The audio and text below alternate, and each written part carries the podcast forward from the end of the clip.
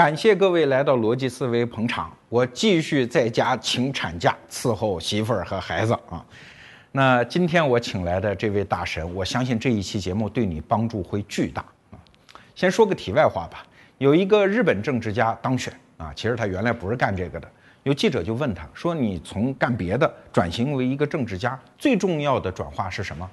他说：“就是学会演讲啊。”哦，演讲，那演讲最难的是什么呢？是怎么样在三分钟之内把一个复杂的问题说清楚，而且有要点，对方还能接受？哎，这个记者就奇怪，说为啥是三分钟呢？说我们搞竞选呐，只能在十字街头啊，等一个红灯拦下了很多人啊，他们不得不站在那儿，我就跟他们叨叨叨叨叨叨跟他们说。可是红灯最长也就三分钟，他们就要走了，所以我必须练就这一身功夫。怎么样在三分钟之内说清楚事儿，而且说服人？那在整个华人世界，我不能说已经穷尽所有啊，但是至少我们看到的具有这方面功力的人只有一个，叫黄执中，奇葩说的著名奇葩。那今天啊，利用我跟奇葩说的那个关系啊，把他请到了逻辑思维，让他跟我们说说，我们应该怎样在最短的时间内说清楚话，而且能够说服人。呃，不管是在谈判、辩论、说服还是沟通，我们几乎人的所有说话的形态，其最终目的就是要把自己脑子里想的东西传达到别人脑子里。好，那可是我们都会遇到这种情况。对一个老师而言，他在课堂上讲了半天，学生懂懂懂，然后抄了笔记，回去了以后呢，全忘光。公司的这个上司要告诉大家未来的公司的新政策、新观念。啊！员工鼓掌，了解，点头同意。回去以后，开开心心的继续执行旧政策。我们要怎么样传递我们的观念？这件事情一直都是我们对对我个人来说是一个很有意思的问题。我举个例子好了，这个故事也许你们听过，没听过的人其实恰好拿来可以做个实验。嗯，有一个朋友，我们称之为叫大卫好了，他到比如说到吉隆坡去出差。在当地的酒吧上遇到了一个哎漂亮的女孩子，他请她喝了杯酒啊，你一杯我一杯，两杯下肚之后呢，大卫神神神这个整个人人事不知。醒来的时候呢，他醒来在旅店的浴缸里啊，里面放满了冰块，旁边有一个小纸片跟他说不要动，打一一九。好，他打电话，对方跟他说先生不好意思，你可不可以摸一下你的腰后头啊，有没有摸到一个管子？而有有有有一个管子，他说啊，那是这样的，你不要动，我们马上会有人来给您做急救，因为你遇到了一个盗肾集团，把你的肾给偷走了啊，就在这个城市里已经发生不止一次了。我现在讲完了，对不对？你停下来，闭上眼睛，然后拿起电话，你打电话给你熟的一个人，把这故事再讲一遍，我跟你保证，你几乎会讲的八九不离十。这故事非常好记，因为恭喜你，你我现在刚刚讲的这个是过去十五年来网络上最大的一个城市，这个所谓的城市传说或者是都市谣言，这件事没有发生过，可这故事让人的印象太鲜明了，太鲜明了。每一个人听完这故事，只要听一遍，我刚刚甚至没有特别让你做笔记，听得懂，记得住，能转述，而且有一个很明确的影响是，这故事是干嘛？这故事是一个基基本上是一个道德寓言，意思就是小心陌生的女子。OK。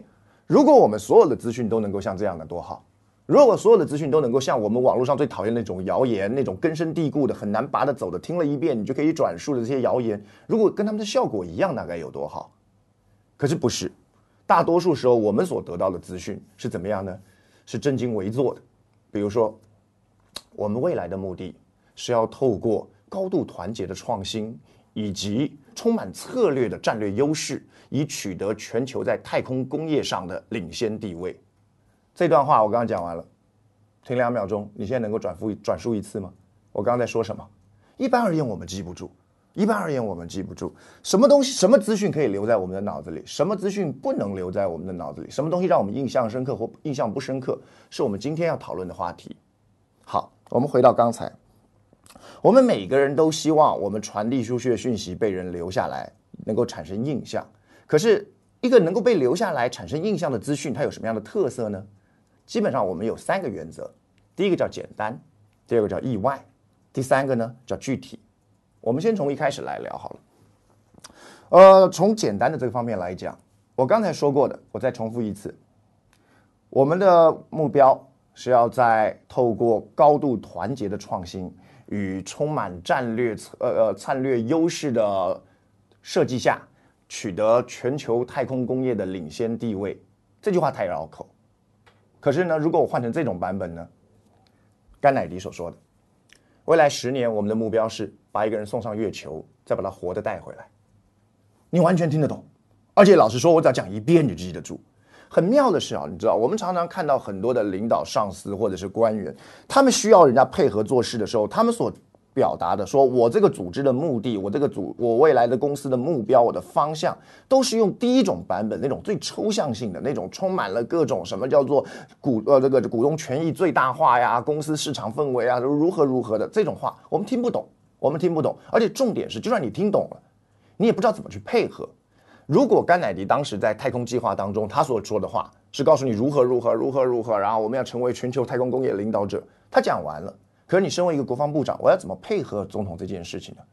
我如果是一个农业部长，我如果是一个教育呃主管教育预算的人，我要怎么配合总统这个战略呢？我不知道该怎么做。可是如果总统说的是未来十年，我们要把一个活人送上月球，再把他活着带回来。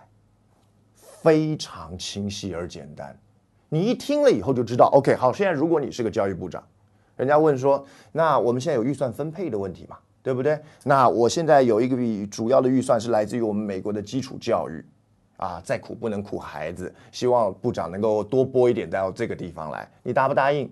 你这时候你就会想一件事情，这个有没有助于我协助总统在十年之内把人送上太空，再给他带回来？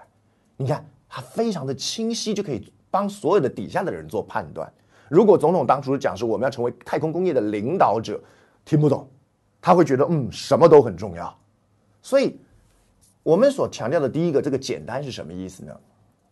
有一个词叫做指挥官任务，好，或者是翻译成指挥官命令，是是因为在一九八零年代的时候，美国陆军发生发现一件事，就是在战场上啊，计划赶不上变化。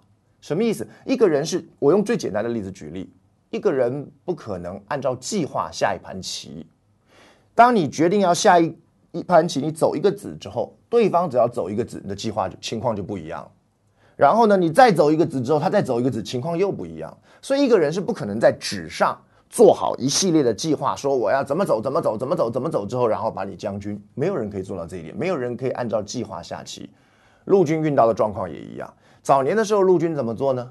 啊，我先做好了一个战略的纲要，然后再有一大堆的这个战术的这个指导，然后呢，底下还有涉及的要领跟掩护的这个动作的措施，一系列一系列绵密的，从军团到到到到这个到这个营到连到到每一个战术的小组，非常绵密的措施。可是赶不上变化，一旦开打，什么东西都乱了。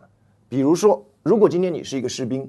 你们这一排所接到的任务是，明天早上六点钟，你们要登上那个山丘，在山丘上做好防御工事之后呢，掩护运输队通过。然后接下来你们要下来帮他断后，炸掉一座桥之后呢，到另外一个地点进行整备跟补补给。好，你得到了一个这样的这样这样的任务。第二天你一上去，发觉我光是变化嘛，山上已经有人了，我上不去了。或者是天下下大雨，整个登山的过程超出我的预期，我该怎么做？他们所用的指挥官命令的意思就是一句话：如果明天交给你的任务你什么都做不到，你唯一只能做一件事的时候，那那个会是什么？啊，如果明天我什么都不做，只能做一件事的时候，那个会是什么？来，你想想，刚才那个任务里头只有一件事情要做的话，那会是什么？登山，在山上设防御工事。炸桥，no。你应该可以理解到，唯一重要的任务是保护运输队通过。你之所以要登山，你之所以要在山丘上支扎防御工事，是因为那是保护运输队最好的方式。你之所以要炸桥，也是为了要保护运输队。至于你要去哪里补给，那根本不是重点。你唯一重要的事情是保护运输队，而如果每个士兵他在一开始接到指令，呃，接到指令的时候，他不是像刚才那样照本宣科的指令，而是他每个人脑子里头有一个所谓的指指挥官命令，他知道明天我只能做一件事的话，就是保护运输队，那他就可以我一发觉山路泥泞，我无法准时在六点上山的时候，我就要立刻可以改变我的目标。当我到了山顶，发觉视线非常糟，没有办法帮助我这个瞄准底下的这个敌人的时候，你也会改变你的命令。当你发觉桥炸不掉的时候，你要不要拼命去炸那个桥？是的，你就自己会权衡什么叫轻，什么叫重。指挥官命令只能做一件事，你要做什么？而大多数的时候，你这样听起来很简单，可是大多数的时候，我们不管是老师教给同学一堂课，长官教给员工一个新政策，基本上都不是按照这个。为什么呢？因为我们一般在宣传新观念的时候，我们有两个牢牢卡死住我们的坏东西，一个叫周全，一个叫精准，这两个会卡死我们。什么叫周全？我举个例子，我有一次去一个河北的一个偏远地方的小学，我在他小学的那个教室里头看到那个布告栏贴了啪啪啪好大张纸，上面什么叫做小学生生活公寓这个遵守的这个规条啊？不好意思，因为我台湾没听过，我很很好奇去看，他的意思是一个小学生要当一个好学生，他要遵守什么？总共二十条。我出于兴趣上网查了，统计一下，九百零八个字，光是念一遍要五分钟，二十条密密麻麻的一个公约，而且更重要的是，我看的这个还是二零零四年的修订版，在之前前一个版本里头总共有六十条。当一个小学生面对六十条到二十条，怎么样做个好学生的时候，基本上他是懵的，是因为。这个东西是不会有人去看的，你懂吗？是不会有人去看的。就算看了，你也不会想要用这个来指引你自己的。因为什么叫好学生？他已经什么都讲了，从见国旗要敬礼，从要随身携带卫生纸啊，从见老师要打招呼，从不作弊到要帮乐于助人，从要保护农作物到不要随意这个伤害邻这个这个街边的这个狗，全部密密麻麻的列了六十条乃至二十条。我相信定这个规范的人，他也会觉得我们没错呀，因为要做一个好学生，本来就是应该要方方面面的，对不对？如果我们从一个学生的食衣住行娱乐啊，教育乃至娱乐，从他的学校、社会乃至家庭方方面面要顾虑到、要照顾到，那本来就应该要定的，这本来就就就越加越加越加就加到二十条了嘛，之前还加到六十条嘛。是的，可是重点是。如果我们定的那么周全，他没看，那有什么用呢？如果我定的那么周全，可是计划赶不上变化，该怎么做呢？你告诉小学生不准作弊，可是我们知道作弊是一个很空泛的概念。什么情况叫作弊？什么情况不作弊？作弊跟别的东西相冲突的时候，我该怎么做？比如说，如果作弊跟友情跟义气相冲突呢？如果作弊跟别的目标相冲突呢？我不知道怎么做判断，所以来周全妨碍了我传递我的观念。而如果我举例，如果今天我们这六十条乃至二十条小学生所谓的公约里面，你能不能告诉我他的指挥官命令是什么？如果一个小学生什么都达不到，他只能做到一件事，那最核心的那件事是什么？如果这个小学生能够抓到这一点。那至少可以确认这个小学生就是一个合格的小学生，而定了二十条的结果是每一个小学生都不知道该做什么，而事实上呢，我认为他们根本没有看，老师应该也不会那么认真去教，他就是贴在教室旁边随风摆荡，浪费所有人的时间。任何的核心概念超过一个就不叫做核心概念。比如说，我举个例子，在两千年的时候，世纪之交。所有的各国领导人当然都会趁这个机会，在两千年的这个新年的时候，讲一些很重要的谈话，主要是提供蓝图跟愿景嘛，对不对？我们未来国家要如何如何如何如何如何如何，各地其实都是一样，而那些都是大词儿，那些东西都是各种各样虚空的指引。我看到新加坡的当年的总理叫吴作栋，吴作栋在那个两千年世纪之交的这个里头说话的，他说我们新加坡。要成为是未来的什么样的目标呢？每个公厕都要有纸，这是我们未来新加坡主要的努力方向。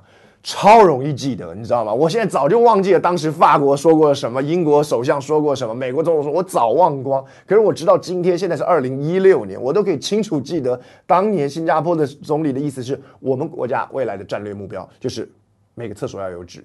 可是你再仔细想想看，你以为这是小事情吗？不是，每个公厕里头都要有纸，它包含了教育，它包含了环境，它包含了经济发展，对不对？否则，它不绝对不是只有公园或公厕管理处的任务。否则，公厕管理处如果说：“哎呀，总理这样讲，我要想办法落实。”于是买了一大堆纸放到公厕里，那结果就是新加坡每个人家里都会有纸。所以你看，这里头还有治安、观光，它是一个非常周密的东西。可是用一个很具体、很简单的核心任务告诉你，你只要达成这个任务的过程，其实你其他方面也会成长。就像是如果一个小学生有一个核心任务，你只要做到这一点，你其他就不会太差。那这才是最我们最喜欢也是最棒的一个点。难就难在我们怎么筛选它，从二十条的要求筛选到小学生只要遵守五条，这是容易的；从五条要筛选到只有一条，这会是困难的。而事实上，所有的资讯最棒的设计，都不是在于它无以复加。而是不可减少，不是好到已经不能再添东西进去了，而是好到你已经无法再少掉任何一个了。这才是我们设计一个观念最重要的部分。你要知道，我们如果希望一个观念让别人所记住，在传统的那种口才，传统你怎么教人家口才？老师啊，教你说你要怎么样让观念让人家所记住？他们教你的是，首先，啊，态度要端正。抬头挺胸的讲话，眼神扫视会场，手那个手势要清晰有力啊。那最好呢，能够前面有加点幽默啊，然后保持笑容，眼光炯炯有神，跟听听众保持注视，然后重要的东西说三遍啊，重要的东西说三遍，重要的东西说三遍，真没有用。我看到很多上司、很多的长官都是用类似的方法，可这不会帮助我们记住东西。再回到我一开始给你们做的实验，你听那个偷肾的例子，绝对不是因为我重要的事情说三遍你才记得。我们刚刚谈到的第一个，我们一个讯息之所以不能够抓到核心的部分，第一个原因是因为我们想要它周全，第二个呢，我们希望它精确。可事实上，精确不是我们要的。事实上，最多最容易传递的，我们往往传递的是概念，而不是精确的叙述。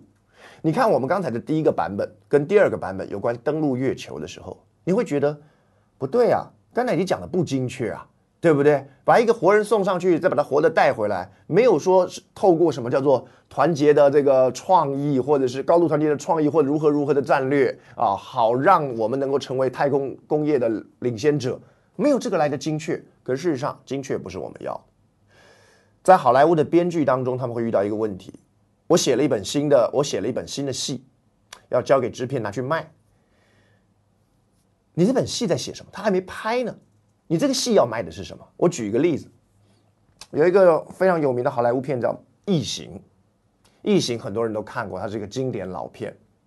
他当初在卖的时候，他的编剧遇到一个状况，就是我知道你想写的是一个外太空有怪物，对不对？然后呢，那跟太空人搏斗，然后最后被太空人消灭的故事。Fine，我知道。好，我导演，在我脑海中该有什么画面呢？那个太空船，那个异形，那个那些太空人，该是什么样的形象呢？我不知道，因为还没人拍出来。那如果我是一个特效，我要设计一个外外太空怪兽，它该长什么样呢？章鱼状、黏液状，他动作是巨人，还是很快？他应该大还是应该小？没有人知道。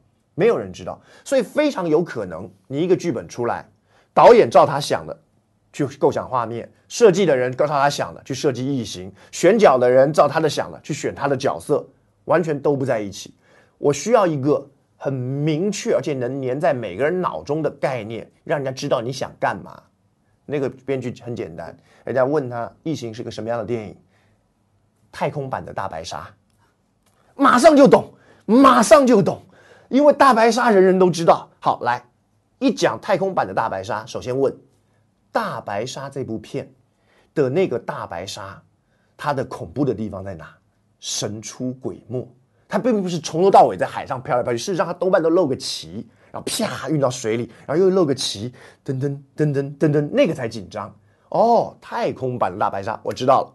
我要设计的异形是快速的，躲在黑暗中的，偶尔露一下下，可是从头到尾几乎没什么露脸的。我知道你要干嘛了。哦，那另外一个场景导演也场负责场景的也知道了。如果你要用这种异形，那那个太空船应该是比较末世的。黑暗的，有点废墟感的，好，不能是明亮的、光鲜的、七彩的，不，灯光是要打得若有若无的。选角的马上也知道了啊，我要选什么样的角色，不是那种金发的啊，这个身材姣好、脸蛋姣好的，不不不不不，我要的是一个能够跟大白鲨对抗的那种那种角色。如果我要选个女主角，她应该是个什么样的人？是的，不精准，可是你快速的可以。得到一个图像，所以你看，我们讲的第一个概念简单什么意思？我们传递的讯息必须要让人家能够在一句话或是一个任务当中达成，而在这个过程当中有两样东西我们是不要的，一个叫做周全，第二个叫做精准，因为我们要传递的是一个概念，而不是某个精准的语句或者是某个精准的名词。别克汽车有一个广告，我很喜欢。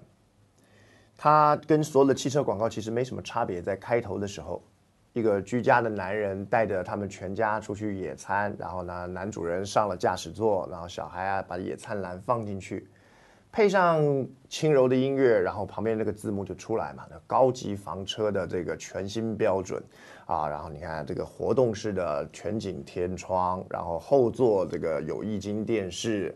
啊，然后这个有这个这 杯架呀、真皮座椅呀，然后可动式的这个空间呐，然后呢配着音乐，然后这个他哈哈哈哈的这些这个开开心心的上了车，然后呢男主人就是就这个驾这个流动的驾驭快感，然后呢出了他们家的车道，然后砰一辆大货车把他们全家的车撞翻，然后字幕按下来，没想到吧？第二行字幕。有些事情，我们谁都想不到，最后画面变黑，请系安全带。我很喜欢这个广告，我很喜欢这个广告。这个广告是别克汽车当时跟美国道路安全协会所合作的一个公益广告。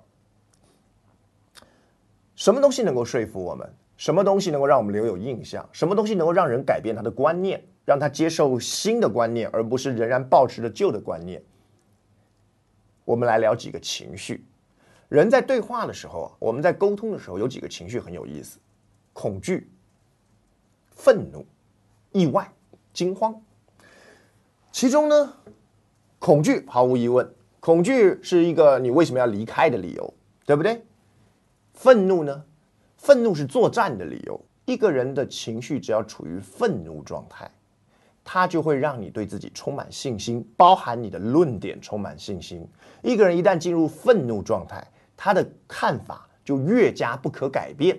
所有跟男朋友、女朋友吵过架的就知道这种概念啊。一个人只要一生气，他就会更死命的抓着他原本的看法。所以，愤怒是我们用来增强自我信念的时候一个好武器，可是不是个说服值的好武器。我们要改变你的观念，我们最喜欢的是什么呢？是惊吓。为什么？我们每一你想想看，人为什么会惊吓？我们每个人的脑子都有一个我称之为叫预测机。他预测这个画面接下来是什么？预测这部戏该是什么？预你看一本书，你有你的预测机；你看一部电影，你有你的预测机；你跟人来往交流，你有你的预测机。什么时候你会吓？惊吓证明了这个预测失灵了，代表我原本预测是这样，结果不是。而我们长久以来演化的习惯是惊吓，让我们会重新调整我们的预测机制，代表我原本的观念好像不对劲。我现在才会被吓，没有人喜欢被吓的感觉，所以每一次当我被吓的那一刻，都是我调整我自个人对于我所已知的周遭的预测的一个好机会。而事实上，如果你这你你被吓完之后，原来还死抱着原本的预测不变的人，在长久的演化过程当中，你的 DNA 多半不会留下来。你可以想象一个原始人，他在面对一个草丛，然后突然草丛冒出一个锅，他吓了一大跳，狮子冒出来，吓了一大跳。下次他就知道哦，认为草丛是安全的这种看法是不对的，以后遇到草丛要小心。他重新调整他的预测。当他谨慎的面对小虫的时候，草丛的时候，再有什么东西跑出来，就吓不到他了。人也是一样，人也是一样。每一个人在说话的时候，在表达观点的时候，都有你既既有的预测，而意外，意外是调整你预测的最好时机。呃，我读过一个读过一个介绍报报社的的文章，很有意思。它叫《邓恩日报》，在美国是一个小报纸。在这个纸媒已经倒了一片的时候呢，这种地方性的小报子有几家都还是能够活的，而且活得挺好。它为什么能够好好的经营呢？主要是它来自于他们那个总编。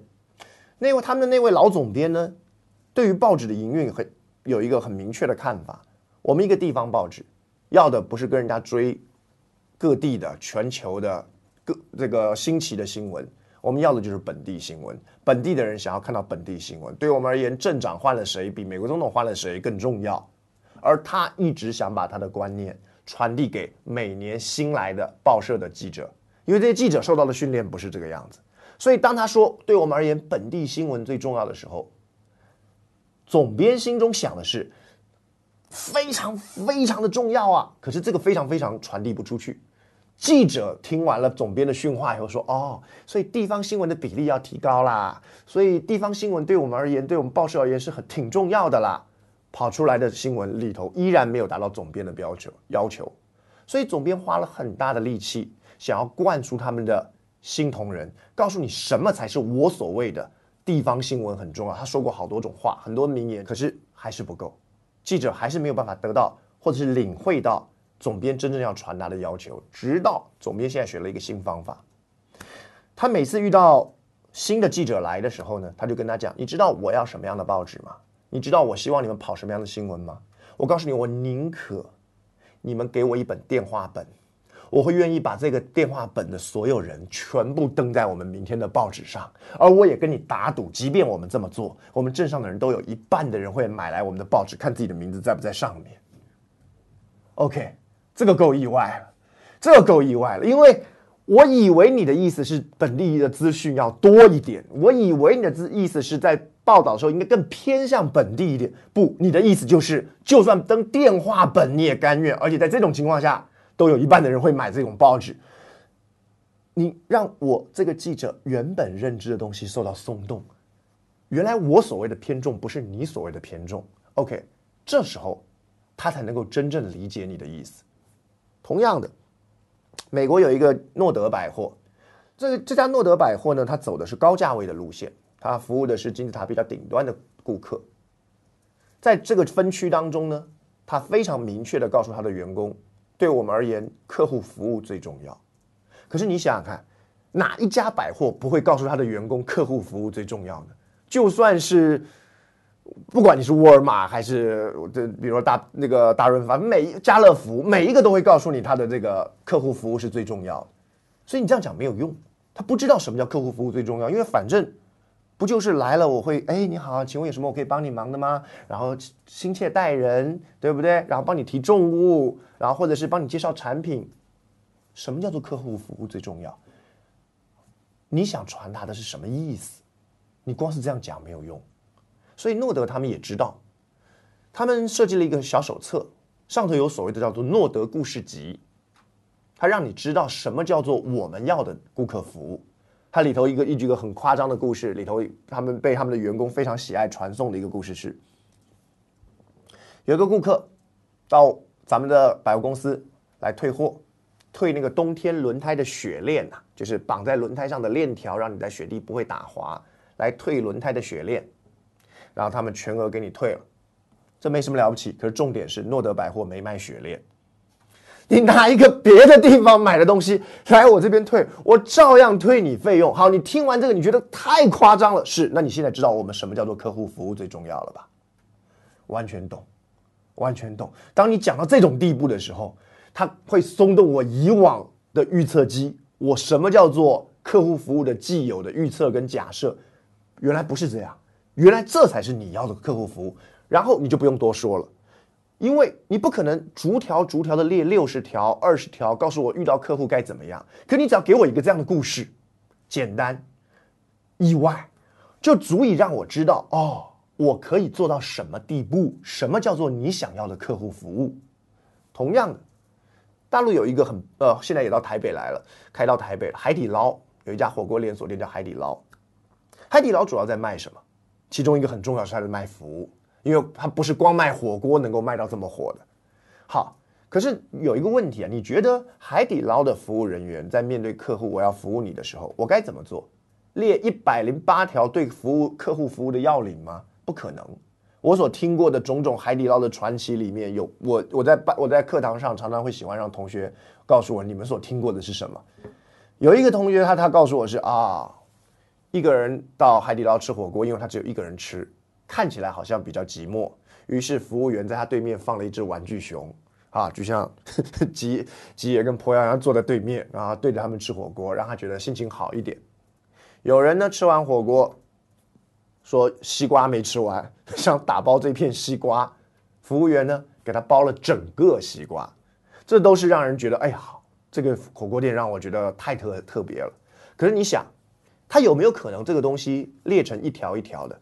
以后遇到单身客户，请在他对面摆一个玩具熊；以后面对有人要打包一片西瓜，请给他整个。那他如果打包的是凤梨呢？是不是要一个一个规定？不是。这就是我们刚才前面引用前面所讲的，这就是指挥官命令。你所有实际的状况，必须要让第一线的士兵自行做判断，而你要做的只是传达一个观念，让他粘在他脑子里头，让他知道这是什么意思，你想做什么，他该如何配合你。所以在这种情况下，你需要的是一刚才讲的是简单，二是意外，意外能够让他松动既有的预测。原来我以前知道的服务。不叫做你要的服务。原来我以前所谓的地方新闻，不是你要的新闻。一旦松动之后，我才能够真正知道说，哦，你是什么意思？你是什么意思？意外的好处在这里。而你再想想看，我们一开始所讲的那个偷肾的例子，简单，check 符合，意外符合，那种醒来以后浴缸里有冰块这一点，所有人都会记得，对不对？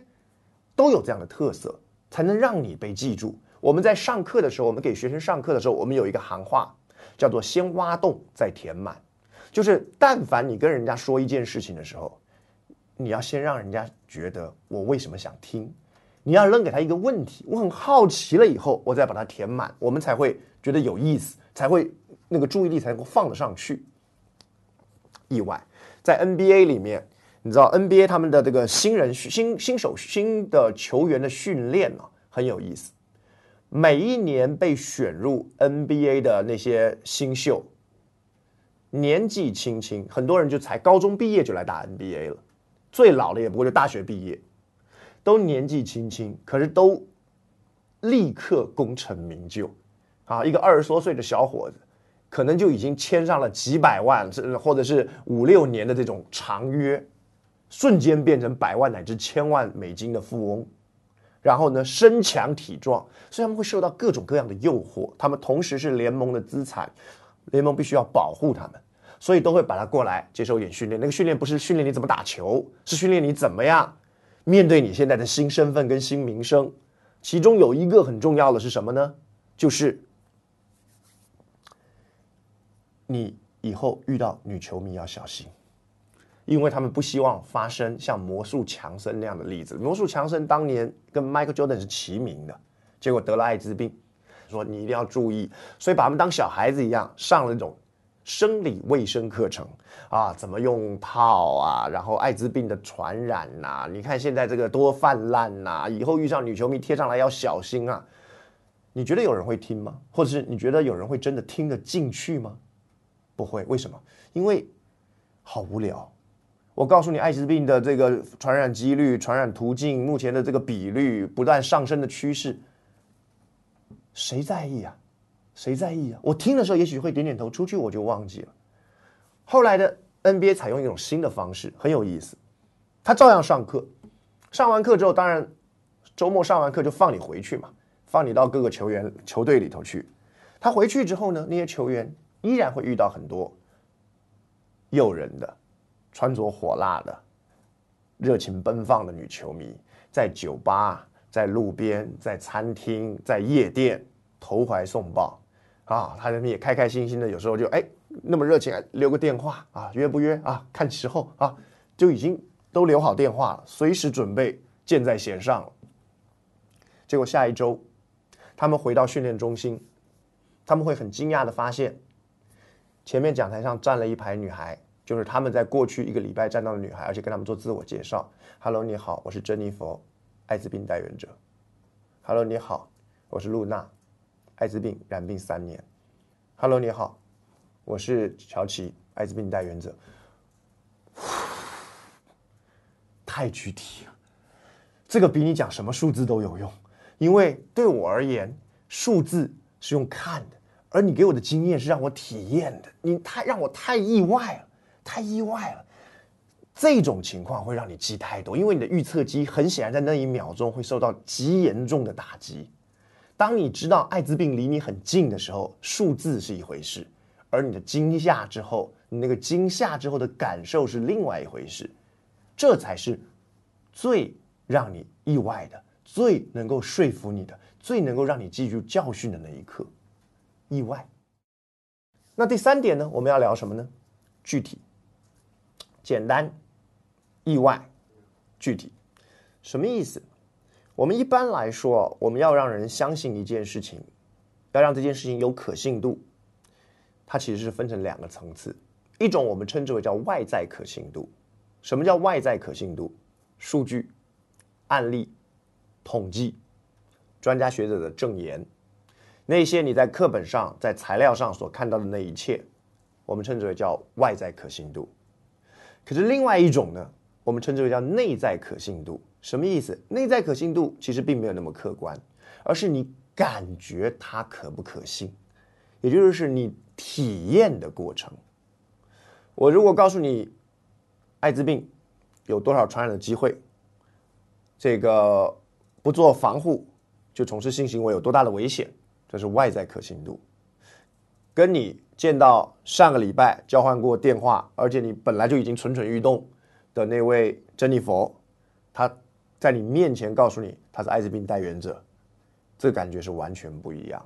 后者是内在可信度。我们讲具体，多半是来于我们一个讯息在传递的时候，一旦你能够揣摩那个情境，感受到那个情境，你的对你的影响会戏剧性的改变。比如说，像你看，我们一讲完偷肾的例子。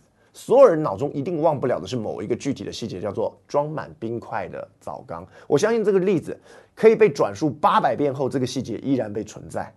以及摸一摸身后有一根管子，这这个小小细节对我们而言影响太重要了，非常身临其境。我们传递很多讯息的时候，小小的细节帮我们很大的忙。在美国，他们有要要做过一个测试，就是那种模拟法庭，他们要测试证人的证词对于陪审团的影响。他们用两个版本，之间只有一个小差别，就是一个小小的细节。他那是一个双亲争取抚养权的官司，妈妈想要在证词上表达她有多么爱小孩，然后让陪审团看你能不能感受到。两个版本，第一个版本，妈妈说：“我非常爱小孩，我每天晚上呢都在，就是因为孩子年纪还小，我都在帮那个小孩子一起刷牙，都陪着他一起刷牙。”这第一个证词，第二个版本证词跟第一个几乎是一模一样，只改一个细节。这个妈妈非常爱小孩，她每天晚上都会拿着米老鼠的牙刷陪着小孩子一起刷牙。只有一个小小的瑕的的差别，米老鼠的牙刷。可是对证人对于这个妈妈印象的评价却有了一个不小的差距。为什么？你们自己想，妈妈晚上帮小孩刷牙，跟拿着一个米老鼠的牙刷，后面有画面。啊，拿着一个米老鼠的牙刷在刷的时候，你会能够感觉到那个小孩的表情，你会能够感觉到那样的氛围，那个是什么样的情境？妈妈的姿势，这个让让你有额外的可信度。同样的，反过来，现在的证词是要表达妈妈不关心这个小孩。同样两个版本，第一个版本的证词是告诉你。有一次，小孩在学校摔伤了，妈妈同都没有出现，是护士阿姨在帮小孩治这个涂药，红药水对不对？打翻了，滴在护士阿姨的裙子上。第二个版本抹去细节，单纯有一次小孩摔伤了，妈妈没出现，是护士阿姨帮小孩涂的药。这两种，让你觉得哪一种对妈妈的感觉比较负面？答案是第一种，你会特别容易感觉到小孩子的不舒服。红药水打翻滴在裙子上那种东西，让你的印象很深，使得这一段它不会埋在其他的证词里头，无法浮现。小小的具体的细节，会让你就记住这一点。我在年轻的时候，我们受过所谓的演讲训练。很有趣的是，我们中国人其实不太教小孩说话，唯一教小孩说话的地方，多半都是在演讲比赛的训练。我们的演讲训练是怎么教我们说话的呢？字正腔圆。我印象很深刻，小时候要接过那演讲训练，动不动就是各位老师、各位同学，大家好，好，那那个叫一三二，我就一天到晚那边大家好，大家好，一直练。来，我问各位，这有用吗？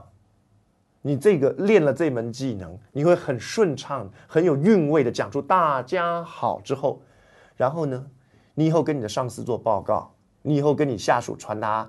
公司的新观念，你身为一个主管，想要推动某些新政策的时候，是靠的那句“大家好”，所以让大家听得津津有味吗？不是，那个没有用。一堆小孩子在练这个，是一个标准的屠龙之计，因为那种说话的技巧，只有在演讲比赛里才有用。出了比赛，连日常生活中你都不会这样讲话。可是那就是绝大多数的我们的同学所接触到的。主要的说话之道，你看多微妙。而我我们今天所要跟大家传递的就是，比较强调，当我们说话的时候，强调是内功。我并不是一个咬字发音特别准的人，事实上呢，我讲话其实是充满了各种我们在传统上听人家说话所认所谓的演讲方面的这种各种缺点的集合。可是那并不妨碍我传达观念。其实也不会妨碍你传达观念。我们重视的所谓的内功，是我们如何设计我们的资讯，如何调整我们的内容，如何抓到我们认为重要的观点，这才是说真正你的讯息能够出去的理由。你要讲十二条，能不能告诉我一条？这一条能不能告诉我，把它的意外的点跟你要传达新观念，它跟旧观念的中间那个差别的点，把它意外性做出来。然后给我一点点小小的细节，让我听完之后能够说哦。如果每个人讲话，如果领导讲话，或者是如果我们的长官讲话，如果我们的老师讲话，他传递的讯息都是那种能够让我们知道，我们要在十年内把人家送上月球，并且把他活着带回来。我发觉我们的沟通会方便很多，长官不用再念稿，那稿子上不用再那么多。没有必要的辞藻华丽的铺陈，我们不用再听了以后觉得啊沉闷无味，好像懂了，回去做的时候又其实是是不懂的。那我认为这才是我们真正要传递的，所谓一个人好好说话的方式。比起黄执中啊，我就不算是会说话的，但是毕竟我是干这个专业的嘛，所以还是有那么一点点心得。那为什么大量的人觉得自己不会说话呢？其实，在我理解，哈，是你不是缺天分，而是你的天分被一个东西给遮蔽了。这个东西就叫印刷文明。人类其实进入整体的印刷文明时代，其实没有几百年。原来我们都是大量的信息和知识靠口口相传的。你看，各个民族都有自己的吟游诗人呐，有自己的民族史诗啊，其实那都是口语作品呐。那为什么现在不会说话呢？就是因为我们从小被这个教育体系灌输，我们习惯用文字表达，习惯用逻辑表达，所以很多人以为说话和文字它只不过是一个是文字形态、纸面形态，一个是声音形态，把纸面的东西说出来、念出来，它就是说话错，完全是两回事儿啊！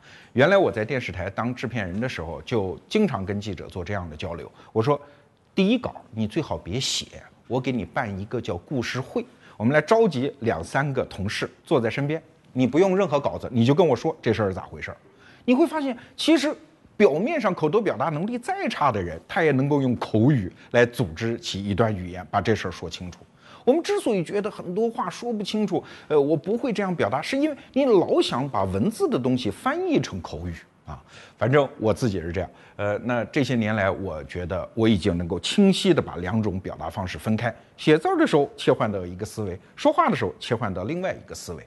所以学会说话其实没有什么诀窍，就是先忘掉文字，先找一个人有对象感，当他坐在你面前，你想说服他，你自然就会说话。